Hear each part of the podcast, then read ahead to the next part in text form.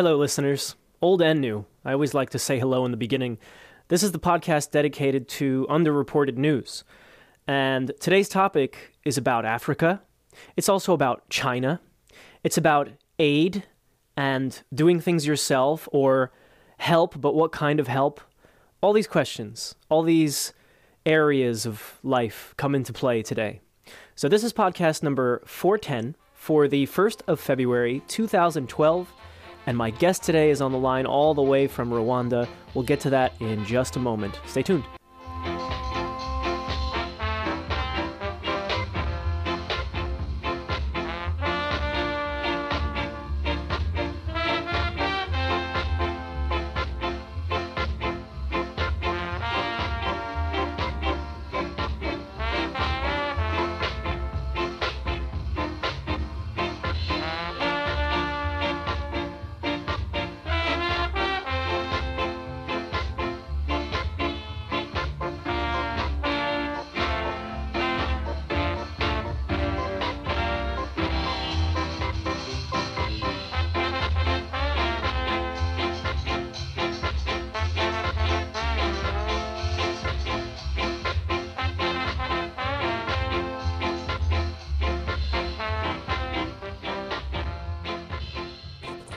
The subject today is uh, aid to Africa. In this case, specifically Chinese aid uh, to the African Union.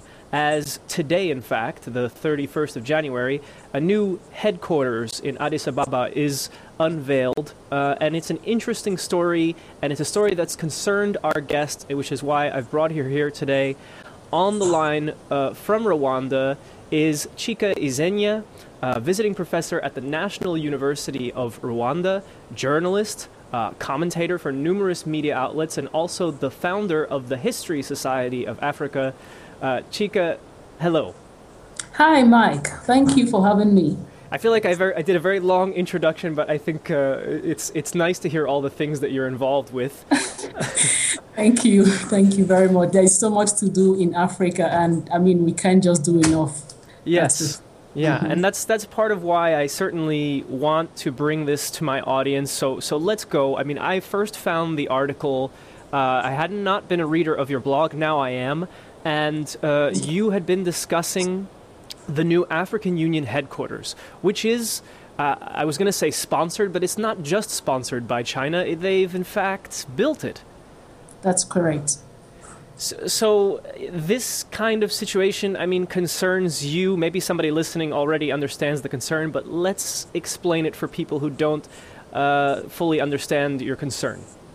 Thank you very much, Mark. Um, it's a, a, matter of grave concern. To, it should be, ideally, a matter of grave concern to every African uh, that a a structure as symbolic as the African Union headquarters should be built, designed built and donated to the continent by any other country apart from an African country. I uh, personally think it is a, it is, it is something to be ashamed of, really, for uh, every African that uh, we did not have a say in the construction of that building. Uh, what, why should it be that a building where confidential meetings will be held, where Africans African leaders can come together and decide on certain things that they would not want any other person outside of their circle to hear, be built by an, a, a foreign country. That in itself alone is a security risk that one should be very wary about. So uh, it, it is it is nothing to be proud of. It is nothing to be thankful for by Africans that that building is in place today and that Africans uh, did not have any say in its construction. I am really, really ashamed as an African. I've talked to a lot of people. And since I wrote that article, Mark, I've had people write me from all over the world. I've received more than a hundred emails about from people who read the article, uh, mostly Africans and a lot of non-Africans as well. Uh, you know, agreeing with the fact that it is not at all to the best interest of the continent for that building to be put up by China as a gift. Yes, I mean, I think a lot of us in the world, especially you know who have had contact and traveled in, in mm-hmm. other places, we recognize, I think, the similarities between countries, between humans, and mm-hmm. so when we hear about a project for unity an organization, or in this case, the African Union, I've always been very excited at the idea, not necessarily the practice, of course. That's, you know, mm. that's a subject for more criticism. So I, I, found it especially interesting and, and concerning, just like you say, that here we have uh, it's funded, it's constructed, in fact. They actually brought people from China to build it. In one point in your article, you even mentioned, and it's symbolic, but it's it's very meaningful, that the wiring that's uh, in this building, the very yes. people having discussions inside the building, don't mm-hmm. even know how the wiring was done. Exactly. So how are they sure they're not being uh, recorded and listened to in some part of China when they want to hold conversations about who to award a particular contract to? And this is not just about the African Union, it's a trend. India just built the new government house for Ghana and fully designed and founded and built by Indian workmen, the same question of wiring. So imagine the White House being constructed by another country apart from uh, an American, uh, really fully, fully in, uh, Americans being fully involved in the construction of the White House. I mean, uh, President Obama should be able to talk with knowing that no one else is listening in, but there is no guarantee for that at this moment for the Ghanaian president because the wiring of the building, everything about that building was built and donated by India to the uh, to, to the people of Ghana. So um, it is, it, is a, it is a real problem at this time. It's a real challenge that Africans must uh, sit up and address squarely. There is no pride at all in giving away one's um, sovereignty, if I may use that word, by letting another country to come and construct building, security building, if I should again, you know, be permitted to use the word security in this instant, by another country. There is nothing to be proud of in that at all. It exposes the continent, it exposes the people to other influences. Um, for instance, now, uh, a lot of, according to some websites I read, some information contained there that Indians just get to know about all the contracts in Ghana now without being told. So you find them coming in to, um, to bid for contracts without being invited. So that means it's possible they could you know, have access to information that is not official. I, I, I don't know. So, but these are things that one should look into yes. while discussing aid. Yes. You use examples um, which I think are, are important that even if you look at traditional values from different parts, from different cultures within Africa, that this action, this it doesn't fit. It doesn't fit with tradition. Uh, this practice of uh, someone coming in and building or doing or giving for people instead of people doing it themselves.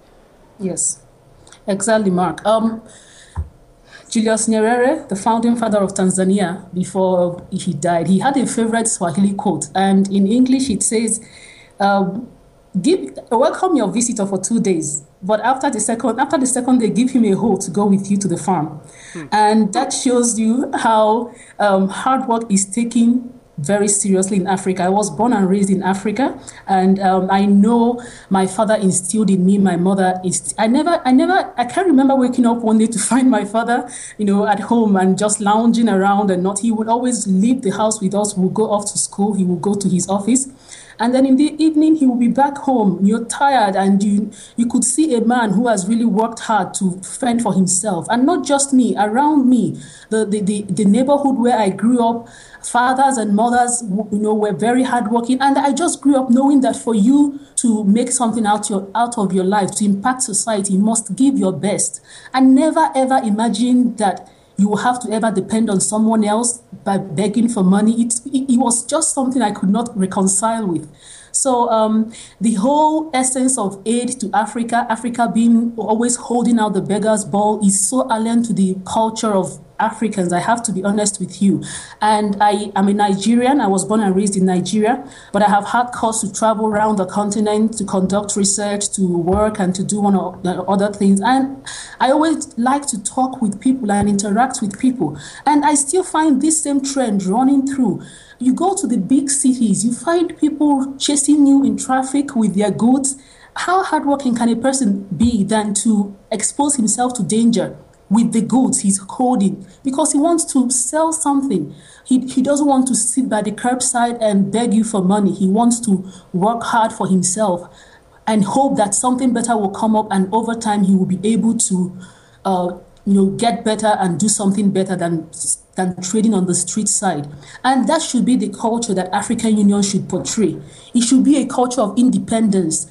And African Union is, was established in 2002, and it came out of the Organization of African Unity that was established in 1963. Mm-hmm. While several African countries were still fighting for independence. And it was very clear, according to the founding fathers, Kwame Nkrumah and you know the rest of them, that Africa is now free and Africans should learn to become free mentally and psychologically. And um, but uh, 60 years after independence for most African countries, I tell you, Mark, we still need to work on ourselves in that social psychological aspect of being free. And um, we are free politically, and we have our flags, you know, flag independence, some call it. But mentally, I tell you, there is still that imposition, that still that the, the, the leadership still seem to depend on other outs, uh, depend on outsiders for their own um, development, which is something that must change for Africa to move forward as a continent. Yeah. I wonder, are there leaders? I mean, we know this is the evidence right in front of us. We know that there are leaders who are making, uh, can we call them the wrong decisions, the decisions that don't match nor the culture nor the wishes of, of people, but they make these decisions, right? They're connected to money, they're connected to power.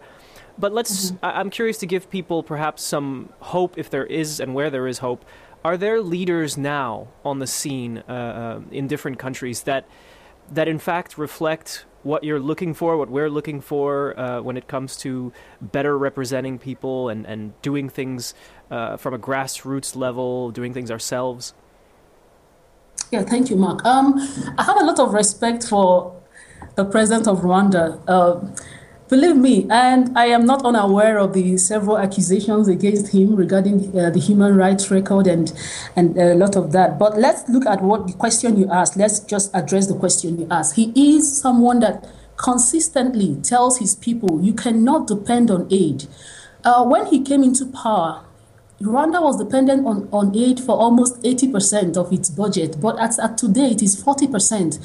And he keeps saying it. If you read the interviews, if you uh, are able to get across, he keeps saying it that the aim of Rwanda is to wean itself off aid. He keeps reassuring his people we are a people with dignity. We are a people who believe in ourselves. We have worked hard. You know, we've had a checkered history, yes, but we can make something out of our lives. We have our hands to work. And something very simple. Let me give you an example. When uh, after the genocide, when the new government came in, Rwandans were importing all their banana. Now, banana is a staple here in Rwanda. Uh, unripe banana is a staple. That's what people eat. Can, they can eat it in the morning, afternoon, and night, and they are very happy and satisfied. And after the genocide, everything was destroyed, and they were importing their banana from Uganda, from other East African countries. But you know, the president said, no, we can't keep doing this. We need to become independent. And today, Rwanda exports banana to the rest of the East African region. That is just the simplest example to show you how determined he is to weed his country off AIDS. And not just by saying it, he has been so exemplary in being accountable. Rwanda is about the only country I know where aid money is um, channeled through proper documented sources. It is almost impossible for you to get a, a duplication, which is uh, a, a, a, situation whereby uh, different organizations, different donors bring in money for the same project, and they bring in their consultants in the, you know separately. Mm-hmm. They, they, they perform the same studies and they spend so much money without consulting, without talking to themselves. They just do this. Uh, the World Bank can spend $10 million conducting a study on let's say, the prevalence of HIV/AIDS among um, uh, young adults. And then the United Nations could be doing the same project, you know, spending so much money. It's a, it's a very big problem across the continent, duplication. But I tell you, in Rwanda, there is a pool where all aid money goes into, and then the government decides on which project it should be, you know, it should be administered, that, that should get from the aid money. But it is it is a mess in other countries. I have worked with the World Bank as a consultant in Nigeria, and I don't even want to stand here and tell you what I witnessed in terms of duplication. Yes, so but he is doing so. He he he knows that. Um, let's just say that at this time it could be a little bit difficult for Rwanda to say we cannot accept aid money anymore. Um, it is a landlocked country. There is not much mineral yet discovered, but he is definitely working towards it. So he is the one I can tell you at this time who is very seriously working towards uh, real independence in that in the economic aspect. But um, you know, I, I, don't know any other example I can really sit, sit mm-hmm. and and vouch for. I know Botswana is also trying to work very hard in that area. Um, uh, but I am not sure it's as much as uh, Rwanda has been able to do. So I, that's the only example I can think of right now. Yeah, yeah. As you speak, I'm reminded of uh, the headlines. I mean, we don't get enough. Uh, headlines from, say, Rwanda here in, in Europe. But when we do, over the last few years, we have gotten uh, information about uh, initiatives for the environment, uh, for different aspects of the country that are very I would call them progressive, in fact. Yes. So it's interesting. That is the, the first person you, you mentioned. That's uh, Paul Kagame, right? Mm-hmm. Um, that is, yeah, definitely something of interest. Uh, you know, what I was thinking before is that when people listen to this conversation, and yes. we start off by talking about how, you know, this is not how it should be, this is not part of tradition, that, that it's about getting, just getting money, just, you know, aid um, mm-hmm. there becomes an extreme response from, say, say the West, say Europe, North America. I've seen it many times. Uh, okay. The response is exactly. We should do nothing. We should mind our business. We should pull everyone, every bit of money investment, pull, bring it home.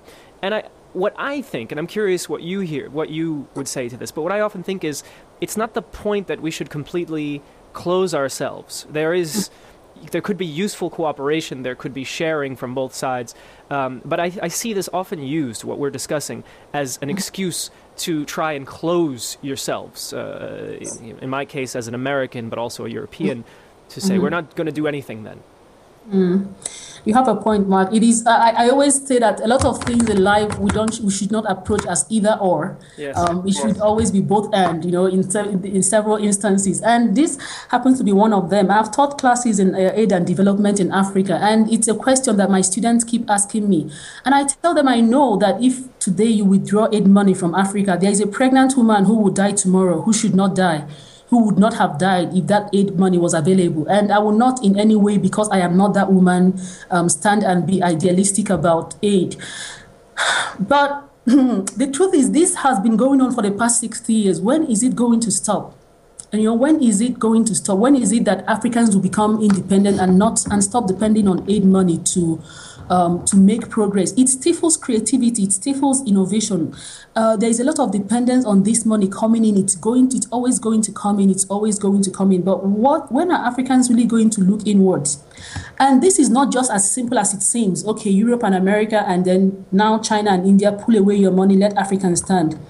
But how about the issue of corruption? You know, it's actually corruption. A country like, like Nigeria should actually be the one giving aid to other African countries. But corruption has made it impossible for Nigeria as a country to stand on its own. So those are things that Africans will have to look at also and try to address as we say we have to win ourselves of aid. How about the issue of corruption? What is happening to the mineral resources? Africa is one of the richest continents on earth in terms of you know mineral resources. But what is going on? What is happening? So, but you look at corruption and um, the fact that leaders are not interested there are companies from Europe, there are com- com- uh, companies from the United States, companies from China and India, and almost every other part of the world that come to China, I mean, that come to Africa and take away natural resources without um, paying royalty to the government. So, um, and sometimes they work together with the government of these countries and bribe them in order to get away without get away without doing the, what they should do. So, but these are things that that should be addressed clearly, and it is not a conversation that one can say we have to hold today and get to the root of it. But African, if African leadership should come up with the political, will, should muster the political will to address the issues facing the continent, Africa will not need aid in in any way to be able to get going. Most African countries, I will say, at this time. Hmm. Yeah, and I'm, I'm curious. Uh, when we look at international organizations, um, you know, cooperation between different countries, you mentioned having worked with the World Bank. Uh, yes. They've they've had a mixed reputation, I, I believe, over the last years. Do you mm-hmm. find that nowadays, uh, I mean, they hired you as a as uh, someone involved in a project, so clearly they're they're concerned about doing better. I would say. Um, do mm-hmm. you find they're listening? They are hearing the problems of the past. Um, I would say yes, uh, but not at all in a way that is um, that should be. There is still so much to be done. Uh, I was hired as a student. I was uh, I, I, needed to get that experience. So, and I had to work. I worked in Nigeria. I worked in Rwanda. I also worked in Washington D.C. And it, I, I, tell you, I see a lot of progress. I, I met a lot of progressive-minded people. I'm still in touch with quite, you know, a handful of them who understand the problem. But this, the whole thing about bureaucracy, you get involved in a bureaucracy and you just cannot really uh, go outside the line. There seems to be a way you're expected to think and you're expected to act. So you, you, if you if you become too radical, then you are afraid that you'll be fired. I actually had um, someone I worked very closely with tell me. He said, "Chika, um, let me be honest with you. This whole project thing, people come with come up with projects about Africa. It's all about promotion for them. Very few people really understand the situation in Africa." People come into Ethiopia, for instance, to conduct a project in a rural area. They stay in the best hotel, Sheraton or um, Nikon, and then they just they stay there for two weeks. They go to the village for spend about six or seven hours there and come back. How do you understand what is going on in that country to be able to fashion uh, policies or you know um, be able to sit down and craft project documents that will really suit the that particular environment so there has been a lot of uh, if i should use copy and paste from different regions of the world into africa and there is very little effort to understand the region but that's that said um, it's not it's not to say that uh, the World Bank should close down its operations completely in Africa, but truth remains that it is not uh, helping out at this time the way it should. It's it's it's lending money for the sake of uh, being in, into business, and it's not really working as much as it should. But again, in the area of health, I keep saying that I would um, I would be very careful also because I know that in certain rural areas. They've been able to build. Uh, they've been able to build hospitals, and there are children who would have died of tuberculosis uh, but because of the World Bank assisted, uh, assi- from World Bank assisted projects, um, clinics have been built to save them, and um, so there has to be a balance in that in that um, in that area. One has to really sit back and think about how to approach the World Bank. Let me give you an instance. China borrows from the World Bank. India borrows from the World Bank, but they borrow from the World Bank based on their own terms, not on the World Bank terms. Mm-hmm. Okay. Another example, uh, and um, one of my colleagues actually said, I really don't like going to India to negotiate a contract. And I said, why? He said, because if you go to India to negotiate a World Bank loan, I spend months there trying to convince them to adopt a particular project uh, you know, document with all the terms. They keep telling me you have to remove this point, you have to remove that point, you have to remove this point and that point and that point. And they tell me we have our own consultants. You don't have to fly in your consultant from um, the, the United States, from Europe. We have our own Indian or Chinese consultants that will work on this. And he said they keep going back and forth with him, and it's so frustrating. But at the end of the day, they are the ones paying. They are the ones that will pay back the loan. So he has to concede to their demand for the most part. But let me give you an instance. I was part of a negotiating committee um, in Nigeria at some point, and I sat, I sat in and I saw that almost half of the Nigerian government officials were asleep.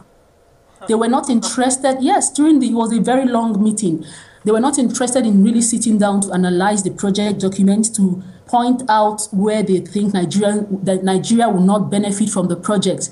At the end of the day, they almost uh, pretty much adopted the project document just as is which is not done in any country that I know of outside Africa. So my, but when you know my colleagues that flew in from Washington D.C. were delighted because it, they made the Nigerian government representative made their job so easy for them. So you see, it's not just easy to say the World Bank is doing this how is uh, how are African leaders contributing to the World Bank seemingly um, taking advantage of the continent in areas? It's because we don't care about our, our continent. We don't want to protect our, our borders. We don't want to be the gatekeepers.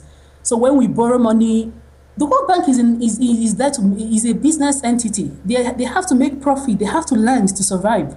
So when you want to borrow from a business, it's business. You sit down and you, you put you put forth your points. I want you to this is how I want it. I want my consultants to come. We have qualified people. We don't want this money hmm. being given back to the United States or back to any country in Europe or any other place. We want our own consultants. We have enough qualified people in this country that will do this job.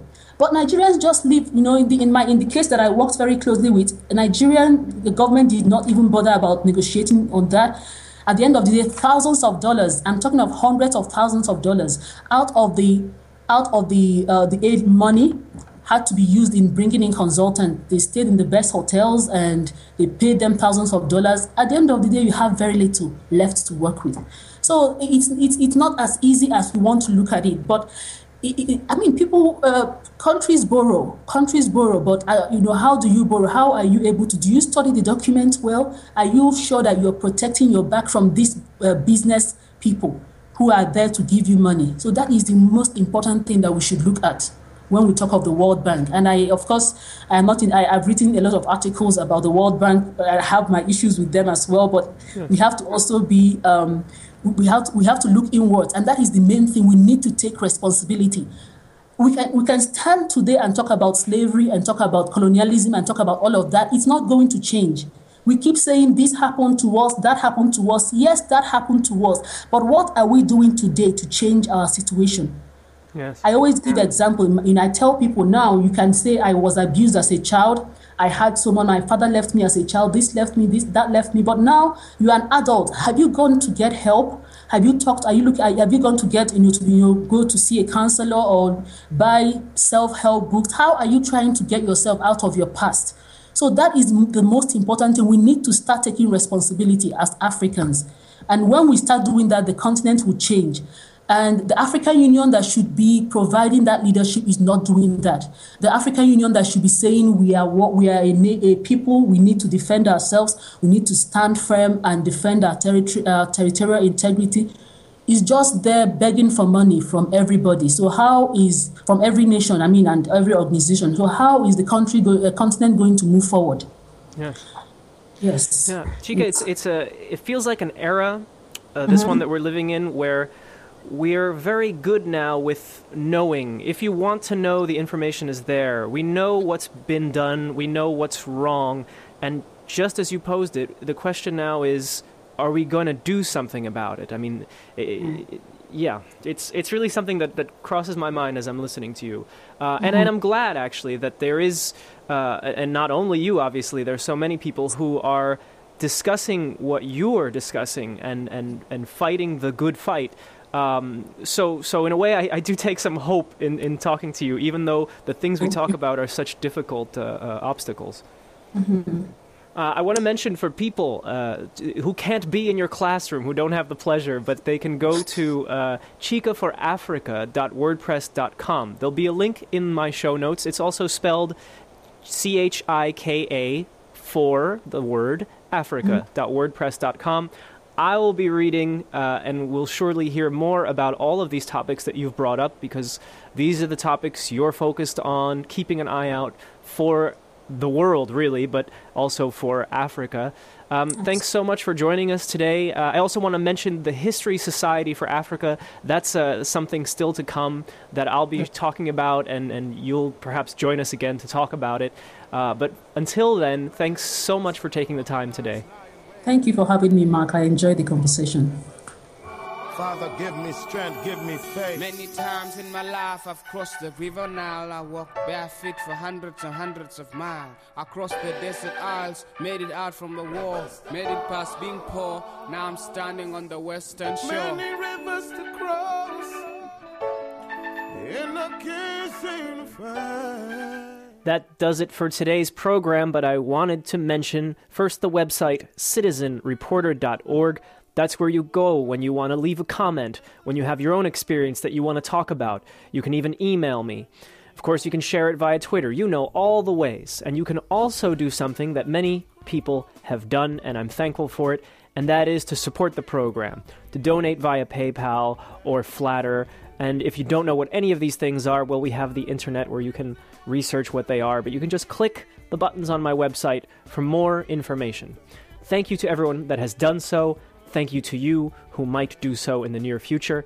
The next big trip is to the United States, and it's going to be quite a big one uh, with many guests and interesting topics. So I'm glad to know you'll be with me. See you next week. See ya.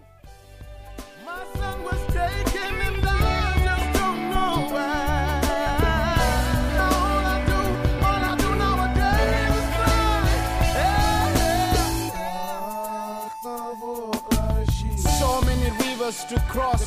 So many started on the right path but end up lost. Like a boat sailing in the storm, maybe it's because from a young age, kids weren't shown right from wrong. Blame it on society, blame it on the source from parents that married and ending divorce. Look. Look at the life that you're living, kid. Make sure you stay in school, get your grade. Got no time for giving in.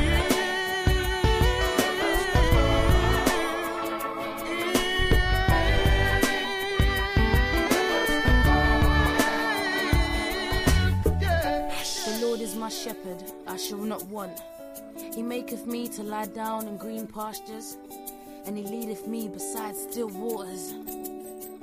Yeah, I pray to God to take my stress and turn my lessons into blessings. Pray for guidance and direction. When I'm lost, I need correction. And I, I can't breathe because the fear that's inside of me is insecurity and negativity. I deal with positive because I'm made in his image and I got lots to give.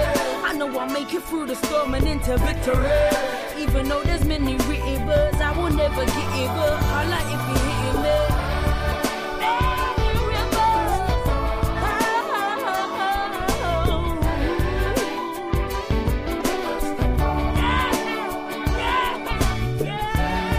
Bless the work of my hands. Expand my territories, that I may become a blessing to many. Lord, make me Cross the rivers like you did when you opened the Red Sea.